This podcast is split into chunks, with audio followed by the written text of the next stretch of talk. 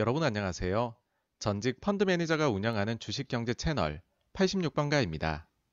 오늘은 미국의 부도에 베팅한 투자자들의 이야기인 빅쇼트에 대해서 다뤄볼까 합니다. 영화 빅쇼트는 우리에게는 머니볼 작가로 더 잘 알려져 있는 마이클 루이스가 쓴 책을 바탕으로 제작되었습니다.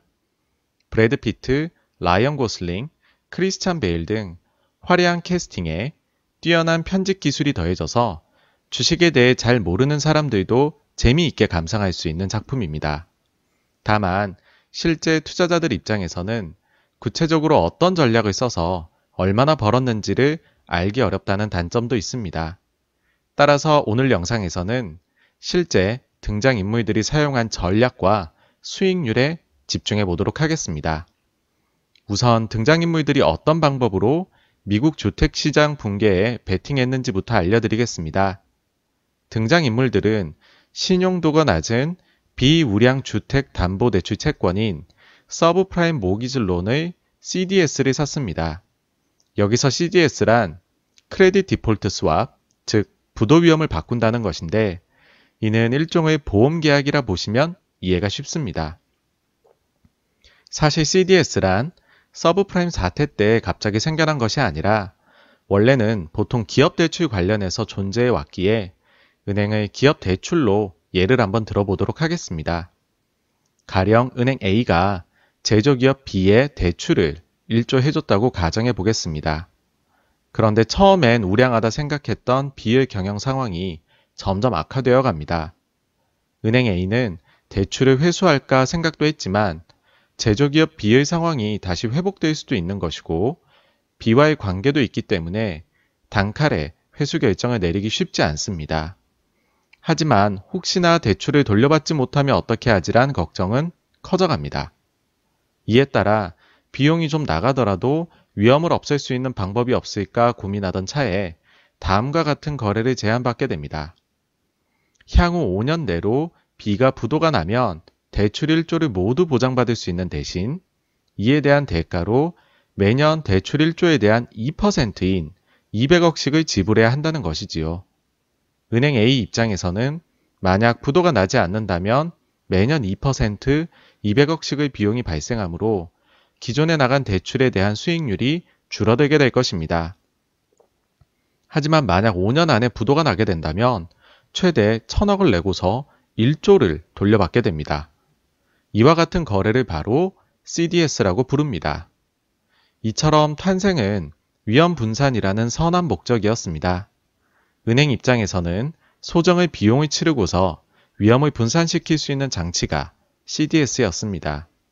물론 이를 받아간 업체는 큰 위험을 치를 수도 있겠지만 보통은 자본력이 튼튼한 보험사들이 감당 가능한 범위 내에서 이를 받아갔습니다.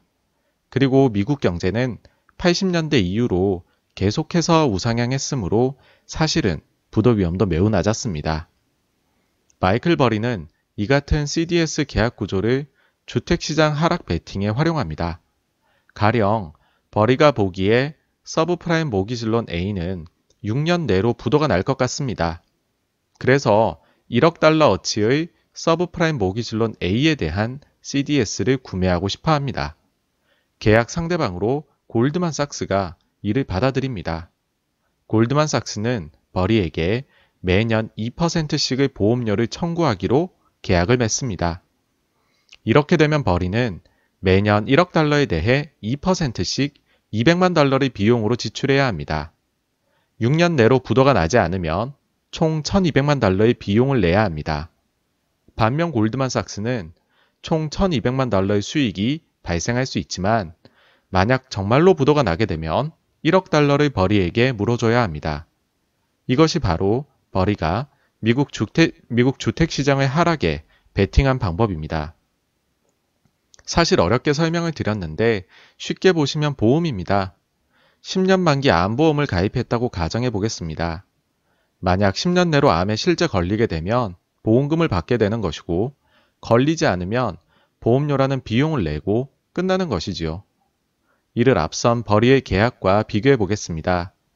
가령 10년 내로 암에 걸리면 5천만 원을 보장해 주는 보험을 매년 50만 원씩 10년간 내는 조건으로 가입했다고 해봅시다. 여기서 암에 걸린다는 것은 서브프라임 모기지론 A가 부도난다는 뜻입니다. 암 보장금 5천만 원은 서브프라임 모기지론 1억 달러가 되고요. 이를 보장받기 위해 둘 모두 비용을 지출하게 되는데 비용은 다음과 같습니다. 당시 버리는 5억 5천만 달러 규모의 펀드를 운영했다고 하는데 무려 서브프라임 모기지론 19억 달러 어치에 대해 CDS 계약을 맺었다고 합니다. 평균적으로 2%가 조금 넘는 비용을 내는 걸로 계약을 맺었다고 하는데 이에 따라 매년 지불해야 할 비용이 4,400만 달러 정도가 되었던 것으로 보입니다. 이는 전체 펀드의 8%에 해당하는 규모로 6년이 지나도 미국 주택시장이 견고하다면 이로 인해 펀드는 48%의 손해를 입게 되는 구조였던 것입니다. 반면 미국 주택시장이 붕괴한다면 최대 19억 달러의 수익을 올릴 수 있는 것이고요. 즉, 최대 245%의 수익이 발생할 수 있는 것이지요. 결론적으로 베팅이 실패하면 최대 손실이 마이너스 48%, 베팅이 성공하면 최대 수익이 플러스 245%인 투자를 한 것입니다. 실제 버리가 운영하는 사이언 펀드는 2005년 중순부터 CDS 투자를 시작해서 3년 뒤 포지션을 모두 청산합니다. 해당 기간 동안 수익률은 성공 보수를 비롯한 수수료를 포함한 기준으로는 약 72%, 수수료를 뺀 기준으로는 거의 100%에 달했을 것으로 보입니다. 여기서 조금 의문이 드실 겁니다. 대공황 이후 100년 만에 미국 경제가 붕괴되는 걸 맞추었는데 수익률이 100%면 좀 낮은 것 아니냐고요. 여기에는 두 가지 이유가 있습니다. 먼저 보험료가 너무 높았습니다. 거의 3년에 걸쳐서 보험료를 지불하고 있었기에 이미 전체 자산에서 약 20%의 손실이 발생하였습니다. 다음으로 거래 상대방이 지급 불능에 빠질 위험이 발생했습니다. 이론상으로 마이클 버리는 19억 달러를 돌려받아야 되는, 돌려받아야 하나 그 전에 거래 상대방이 망해버리면 한 푼도 돌려받지 못하게 됩니다. 따라서 19억 달러의 60% 정도만 받고 거래 상대방인 대형 금융사들에게 CDS를 매도해 버린 것으로 보입니다. 당시 대형 금융사들은 사태가 심각하게 돌아가자 손실을 조금이라도 줄여보고자 본인들이 맺은 CDS 계약을 되서오기 위해 엄청난 노력을 했습니다. 버리뿐만 아니라 영화에 나온 모든 등장인물들은 실제 부도가 날 때까지 CDS 계약을 들고 가서 최대의 수익을 올린 것이 아니라 중간에 적당한 가격을 받고 이를 대형 금융사에 되팔아서 수익을 챙겼습니다. 하지만 이를 감안하더라도 100%의 수익률은 좀 낮아 보이는 게 사실입니다. 이제 투자자분들이 눈여겨, 좀 더 눈여겨봐야 할 등장인물들이 있는데 바로 찰리, 제이미, 그리고 벤입니다. 이들은 버리보다 늦은 2006년 미국 주택 시장에 문제가 있다는 점을 발견합니다. 당시 3천만 달러를 운영했는데 무려 2억 5천만 달러 규모의 CDS에 베팅합니다. 버리가 5억 5천만 5억 5, 5억 5천만 달러 운용에 19억 달러 베팅이었는데 훨씬 더 대담한 베팅을 한 것이지요. 그런데 연간 지불하는 비용은 오히려 버리보다 적었습니다. 그 이유는 바로 서로 베팅하는 CDS가 달랐기 때문입니다. 버리는 가장 부실할 것으로 예상되는 triple B 등급의 서브프라임 모기지론에 대한 CDS를 샀습니다.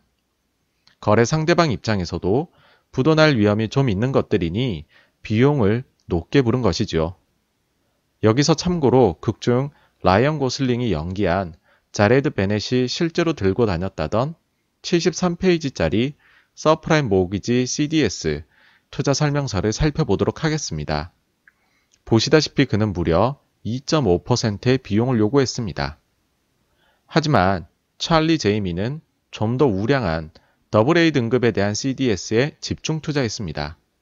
당시 월스트리트는 AA와 같이 우량한 등급은 절대 망할 가능성이 없다고 믿었고 따라서 비용도 매년 0.5%로 저렴하게 해주었습니다.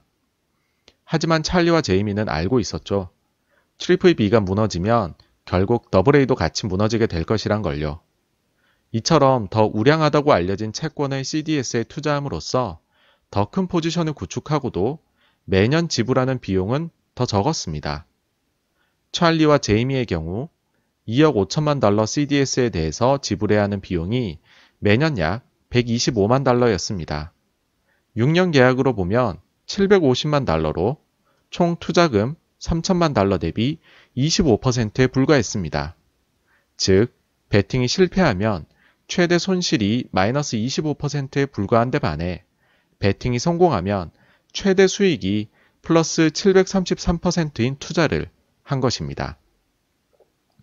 실제 찰리와 제이미는 3천만 달러의 투자금을 CDS 투자에 성공하면서 무려 4배가 넘는 1억 3,500만 달러로 늘리는데 성공하게 됩니다. 다음은 버리와 찰리 제이미를 비교한 표입니다. 비록 미국 주택 시장의 위험을 최초로 알아차린 이 시대의 진정한 천재는 버리일지 모르나 금융시장의 생리를 더 잘 파악하고 베팅에 성공한 쪽은 찰리와 제이미인 것으로 보입니다. 찰리와 제이미는 이처럼 손실은 제한적이면서 수익은 어마어마한 투자를 이미 회사 설립 때부터 해오고 있었습니다. 그들은 2003년 초 11만 달러의 투자금으로 회사를 설립합니다. 전략은 단순했는데 사람들이 과소평가하고 있는 곳에 투자하자였습니다. 단, 아이디어가 실패했을 때 피해는 제한하고 싶어 했고요. 좀 더 구체적으로 표현하면 외가격의 옵션을 구매하는 것이었습니다. 만약 투자 아이디어가 실현되지 않는다면 외가격 옵션 투자액만큼만 손실이 발생하게 됩니다. 즉, 최대 손실액이 제한적인 것입니다. 하지만 만약 실물 자산의 가격이 크게 움직여서 외가격인 줄 알았던 수준까지 오게 된다면 외가격 옵션의 가치는 수십 배 상승하게 됩니다. 실제 찰리와 제이미는 캐피털 원의 경영진이 불법 행위를 저질러 주가가 폭락했을 때 외가격의 콜옵션을 2만 6천 달러어치 샀습니다. 그 후 캐피털 원의 주가는 다시 회복을 하였고 2만 6천 달러는 52만 6천 달러가 되었습니다. 이것이 11만 달러로 시작한 그들의 첫 번째 투자였습니다. 이는 CDS 투자 때와 완전히 같은 행태입니다. 즉, 최대 손실 24%로 최대 수익 375%를 얻을 수 있는 투자를 한 것입니다. 찰리와 제이미는 이 같은 투자 전략을 조엘 그린블렛의 책 주식시장의 보물찾기에서 얻었다고 합니다. 이 책에는 개별 종목 장기 옵션이라는 파생 상품을 잘 활용하라는 투자법이 소개되어 있습니다. 분석이 확실하다면 주식 그 자체를 보유하는 것보다 향후 특정 가격에 그 주식을 살 수 있는 권리를 부여하는 개별 종목 장기 옵션에 투자하는 것이 훨씬 큰 수익을 안겨다 준다는 것이지요. 저자인 조엘 그린블렛은 실제 1985년부터 10년간 매년 50%의 수익률을 기록한 전설적인 펀드 매니저입니다. 마이클 버리 역시 그의 책을 읽고 깊은 감명을 받았었다고 하고요. 조엘 그린블렛은 또한 마이클 버리가 헤지 펀드를 설립할 때 최초 투자자이기도 합니다. 물론 그 후 내 돈 당장 내놓으라고 버리의 사무실로 찾아가기도 했고 결국엔 버리를 고발한 사람이기도 하고요. 버리가 큰 수익을 안겨다 주었지만 결국 자금을 모두 환매하면서 둘의 인연은 악연으로 끝났다고 합니다. 한국에서 옵션이라고 하면 고작 해야 몇 달 정도의 만기를 제공할 뿐입니다. 하지만 미국은 이렇게 3년까지도 가능하게 해주는가 봅니다. 따라서 이 방법이 미국에서는 거의 제약사항 없이 가능하지만 한국에서는 매우 좁은 시간 범위 내에서만 가능할 것으로 보입니다. 만약 본인의 분석 결과 사람들이 과소평가하고 있는 곳을 찾았는데 작은 투자 자금으로 피해는 제한시키고 싶다면 그러면서 해당 이벤트의 발현 시기가 가까운 장래라면 그리고 당신이 매우 숙련된 투자자라면 찰리와 제이미처럼 옵션을 활용해 보는 것도 좋을 듯 합니다. 오늘 86번가에서 준비한 내용은 여기까지입니다. 아무쪼록 영상 내용이 시청하시는 분들께 도움이 되었으면 합니다. 감사합니다.